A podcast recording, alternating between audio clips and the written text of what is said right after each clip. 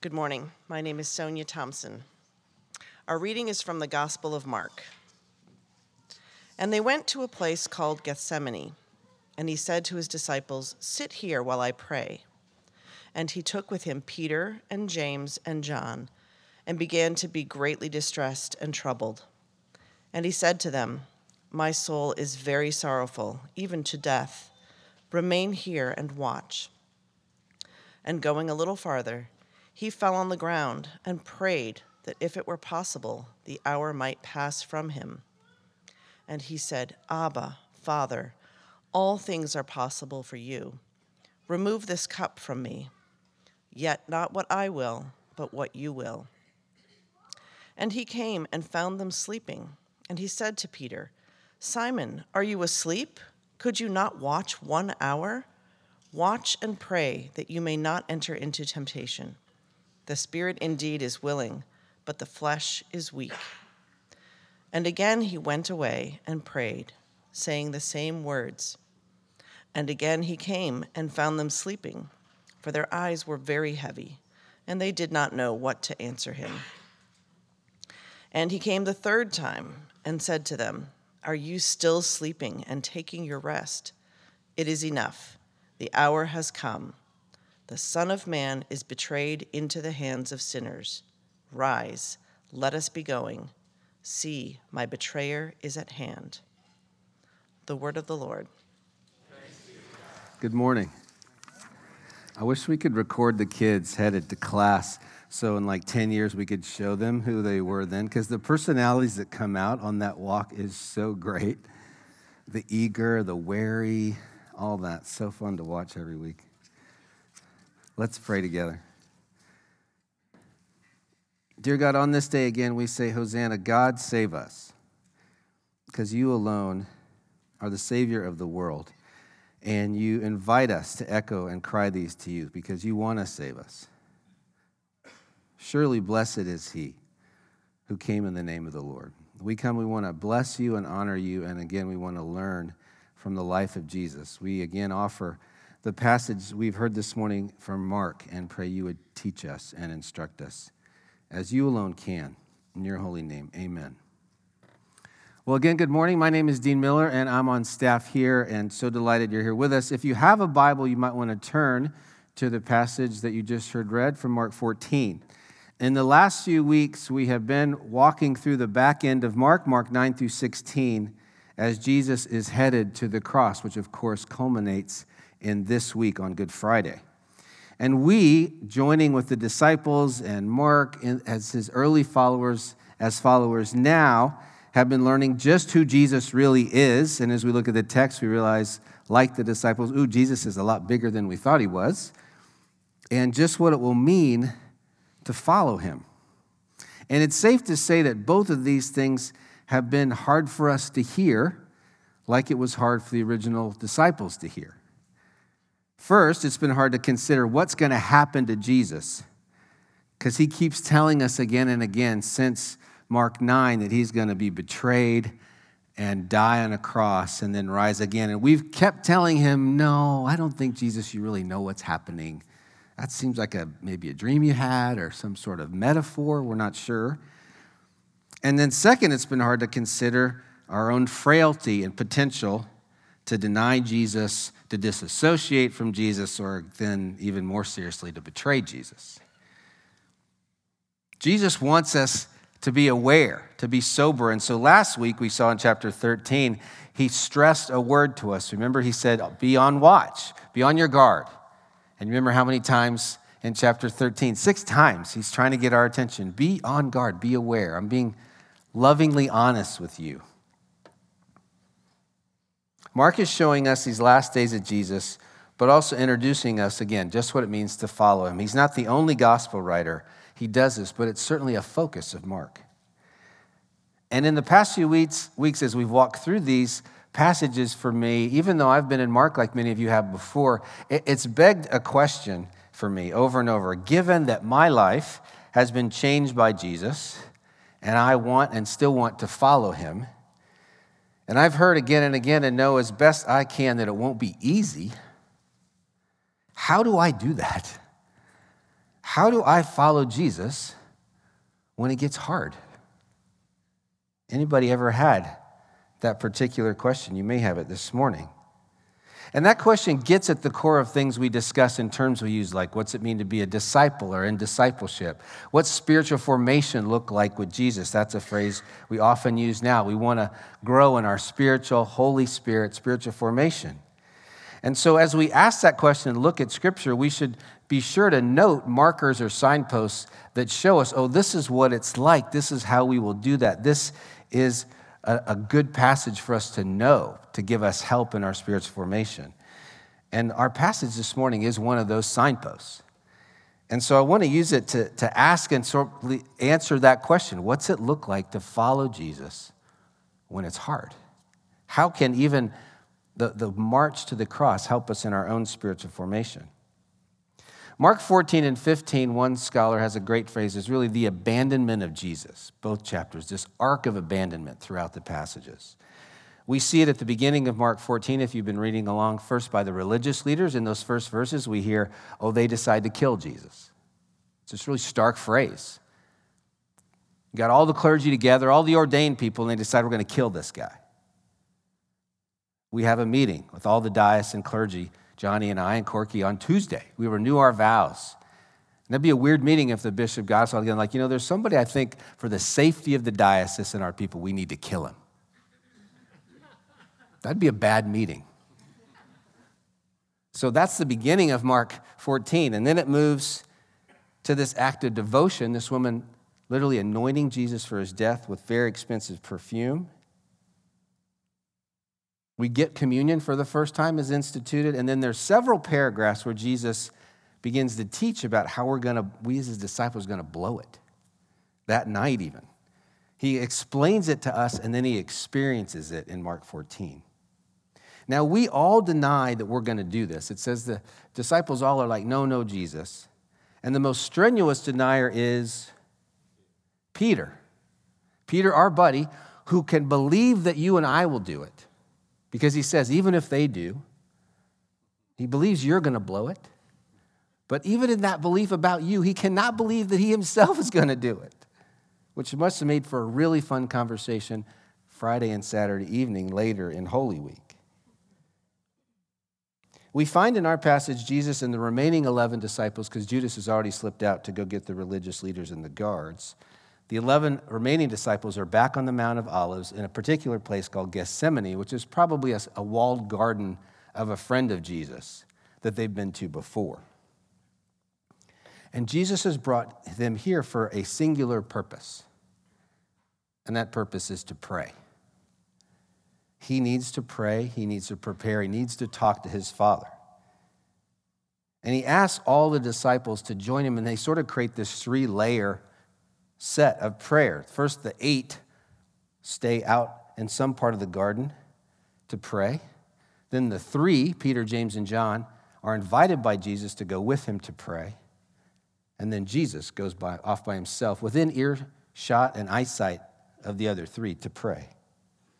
Now, these three, Peter, James, and John, if you remember Mark 10 and Mark Peter, uh, several parts of Mark with Peter, these three have all stressed very specifically to Jesus we are willing to bear the cup of suffering you're going to bear. We will not betray you.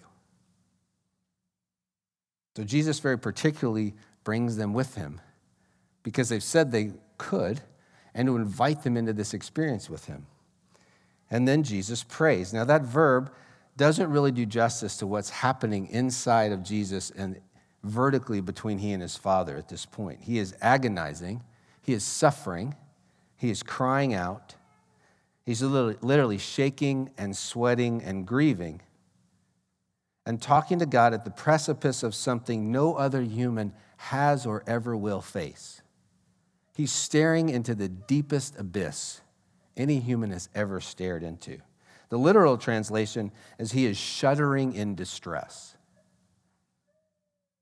He's about to be both wholly and utterly separated from his Father, this break in the Trinity that's never happened and then to bear the consequences and wrath of God for all humanity's evil and sin. Utterly separated, utterly judged. Sin, we hear from the Apostle Paul, it means death in every possible way, and Jesus is about to receive that death. We believe in a, in a theological doctrine called prevenient grace, which is the idea that God's active presence in people's lives surrounds us even if you don't sense the divine at work in your lives. For instance, even the most terrible sinner on earth will eat food today nurtured by rain and God's holy creative supply chain. Jesus is going to be stripped even of that. And these are the cups he's about to receive from his Father. And so he's asking God for help. He's not asking God to take it away, but he's asking, is there a different way that what you sent me here to accomplish can happen? Abba, Father, let this cup pass from me, but nevertheless, not my will, but yours be done. Three times he cries out. Three times he returns to Peter, James, and John, hoping they're praying. How'd that go? Not so great. We heard Sonia read. Three times the disciples fall asleep. Remember again, the end of chapter 13, Jesus used that word, guard, six times. It's the same word he's saying to the disciples here when he goes back and wakes them up. Be on watch, be on guard.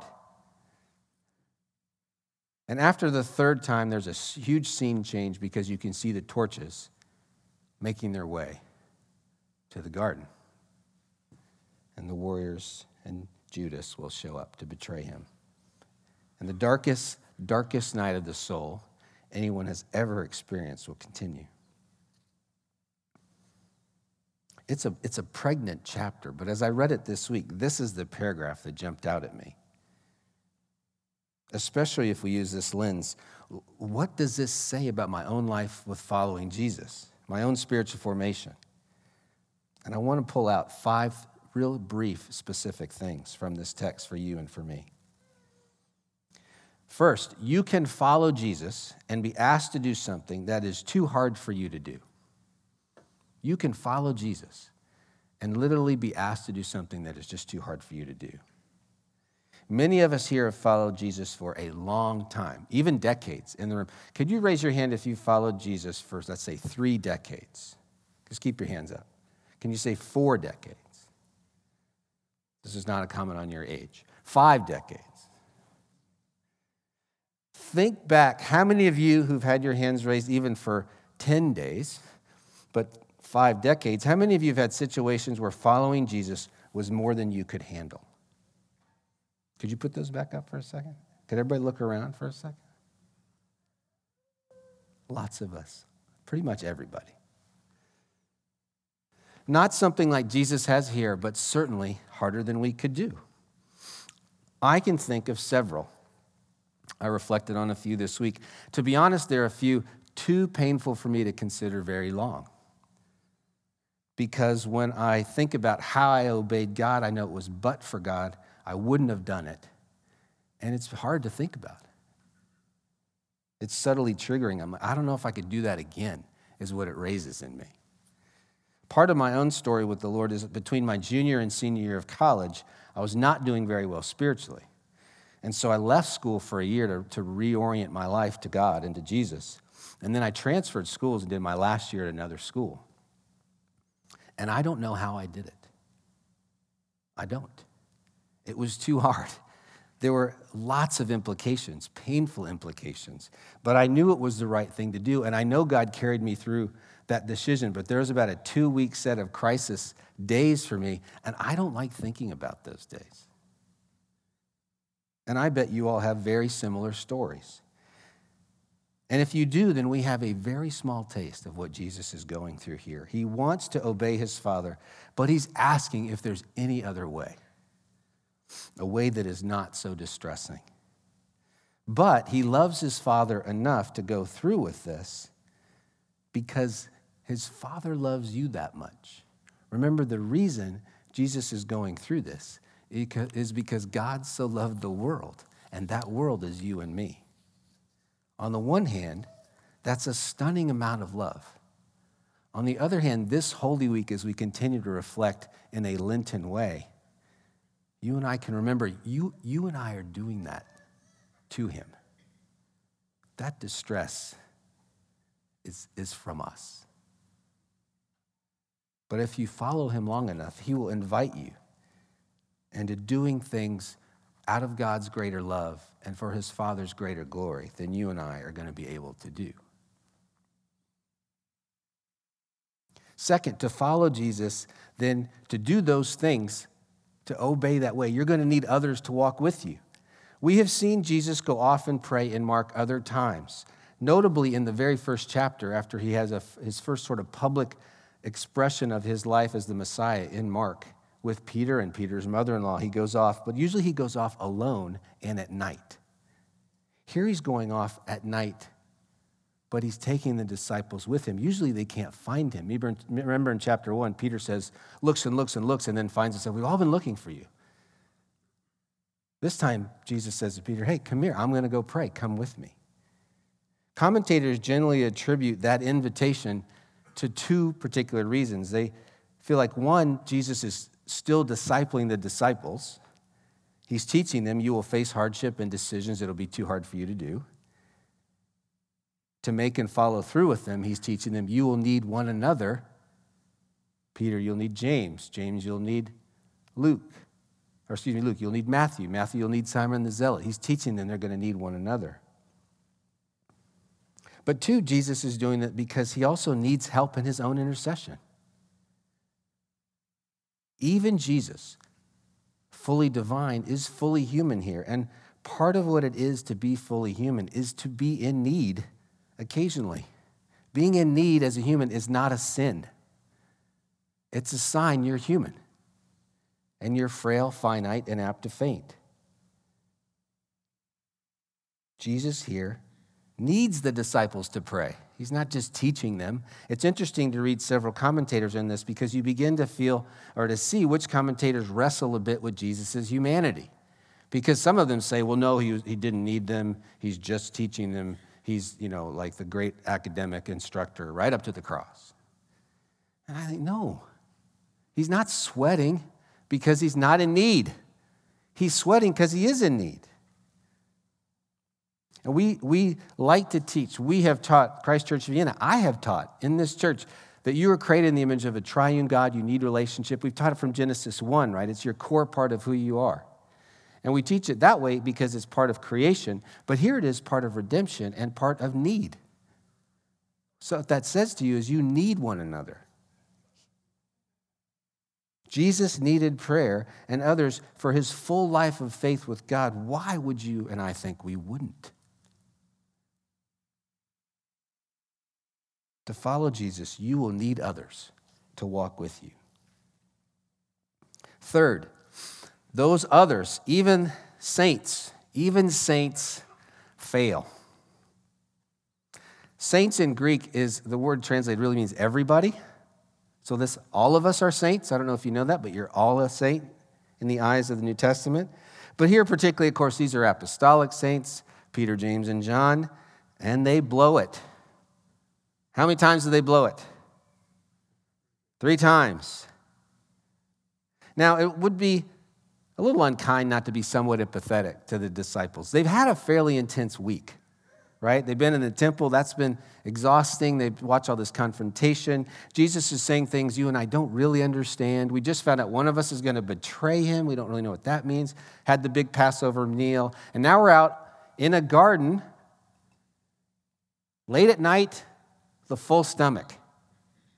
And they're sleepy. They're tired. I would be sleepy or tired. Maybe these are the morning people disciples, right? Instead of the evening people. I got to figure fishermen, Peter, James, and John, they've been getting up early their whole lives. They're probably like, Jesus, could we go to bed and come back at 5? Even 4:30, I'm good. I'm a morning disciple. Get Matthew. He throws parties, tax collector. He could pray at night. But they, they fail.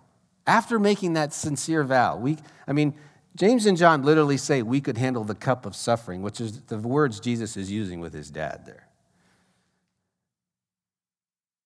But it begs an important question as you and I consider deep life with God. How does the failure in the private prayer space play out in our public areas for the disciples? How did them not praying at night or in the dark early in the morning affect how they lived publicly for the next 24 hours? And then again, not just for them, but how does my failure in the private prayer space affect how my public life may not play out the way I want it to play out? Jesus had to make sure they were humbled enough to need the cross. They had to learn of their frailty, just like you and I need to. But it's just a part of their story with Jesus, right? It's one night. They're going to have a rough night and a rough weekend. Holy Saturday is going to be worse, in fact, than Thursday night and Friday. But then in a few days, and then on Pentecost in a few weeks, wow, they're going to be very different people. Because failure is not the end of their story, just like it's not the end of your story. And in your life of spiritual formation and following Jesus, you're going to blow it. But Peter, James, and John would say, hey, let me tell you a story how I blew it. But then Jesus welcomed me back like he welcomes you back. And then Jesus invited me into deeper life with him. And then you should hear what Jesus did through me all over. So they would say, Wake up, be on guard, even after you drop the ball a time or two. Fourth, prayer and surrender then is the battle, not preparation for the battle. Prayer and surrender is the battle, not preparation for the battle. Do not undersell prayer. I think sometimes we think about prayer like it's stretching, right? Like you're just getting loose for the workout. Prayer is, is, is the dead weights. Prayer is putting on 45 pound plates on each end and then more 45 pound plates on each end if it's the situation you're in. Some of you know what you're like. You're like, you're maxing out spiritually with God, like I got six plates on each side. I do not know if I can pick this up. Prayer is not going, I'll get ready for that. Prayer is doing that. Jesus here is working out with God his Father into a deep, obedient response. He goes three times. It's not like they haven't talked about this before. Jesus has known for years this moment was coming. And he's crying out to his Father with this unbelievably intimate communication. Abba is what you, an intimate phrase, what you use with your dad.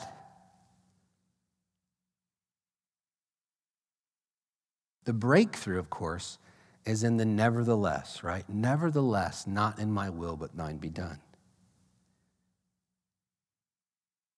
It takes him time to get there. Isn't that interesting? He didn't go away one time.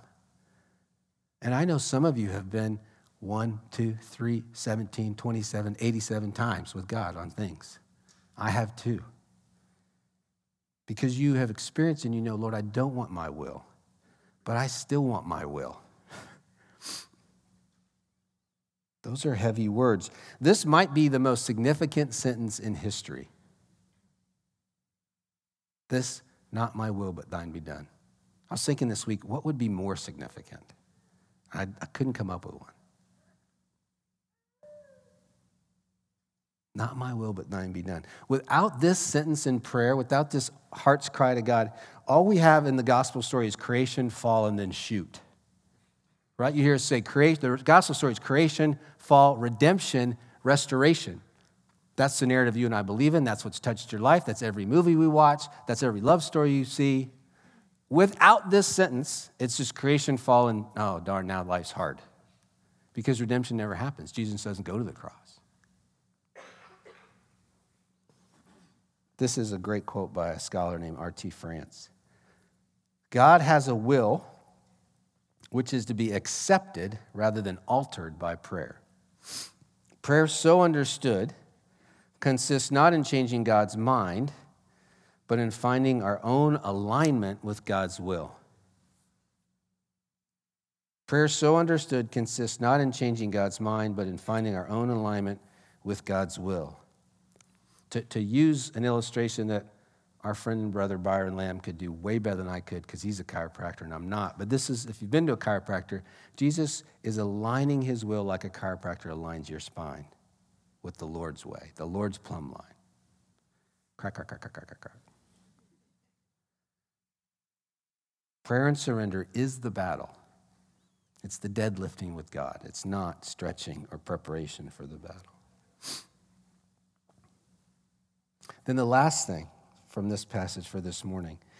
If you and I want deeper life with the God of the universe who loves us, deeper spiritual formation, then we have to go to the garden.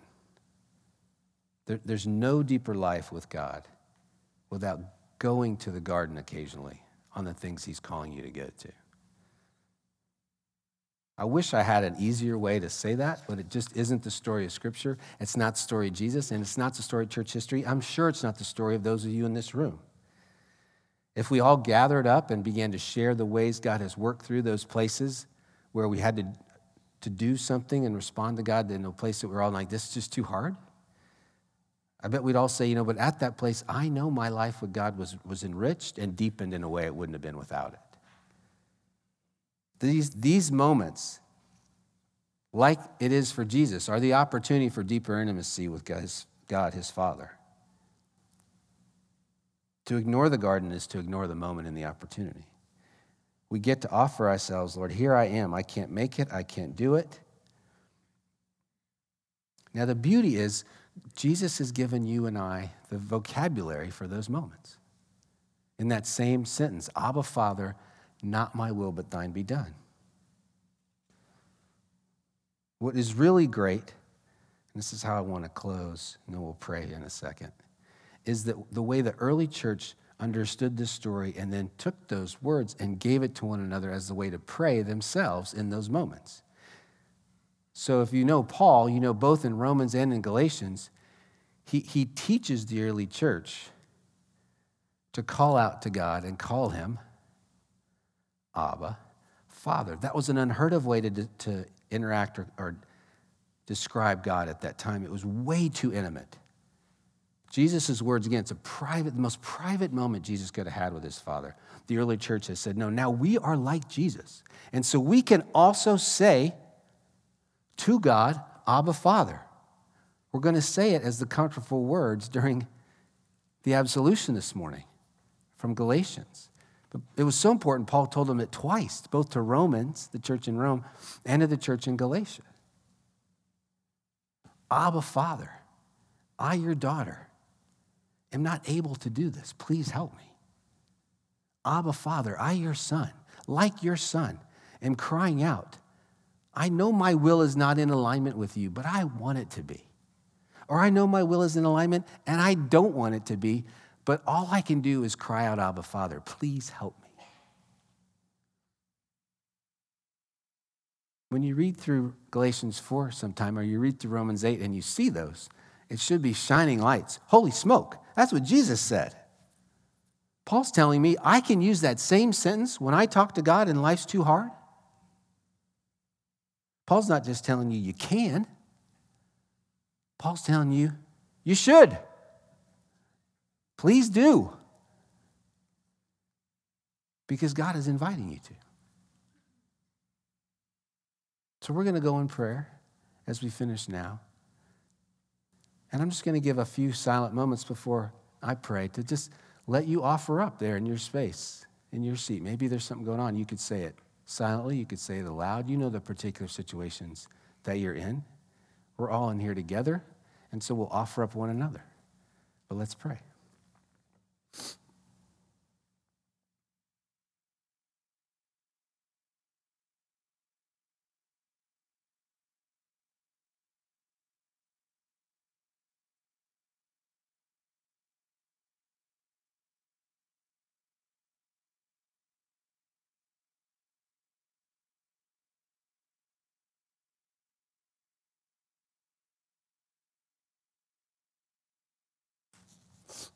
Dear God, thank you for the humility of Peter and James and John to tell this story that you invited them into so we have such an intimate view of what it was like for Jesus before the cross.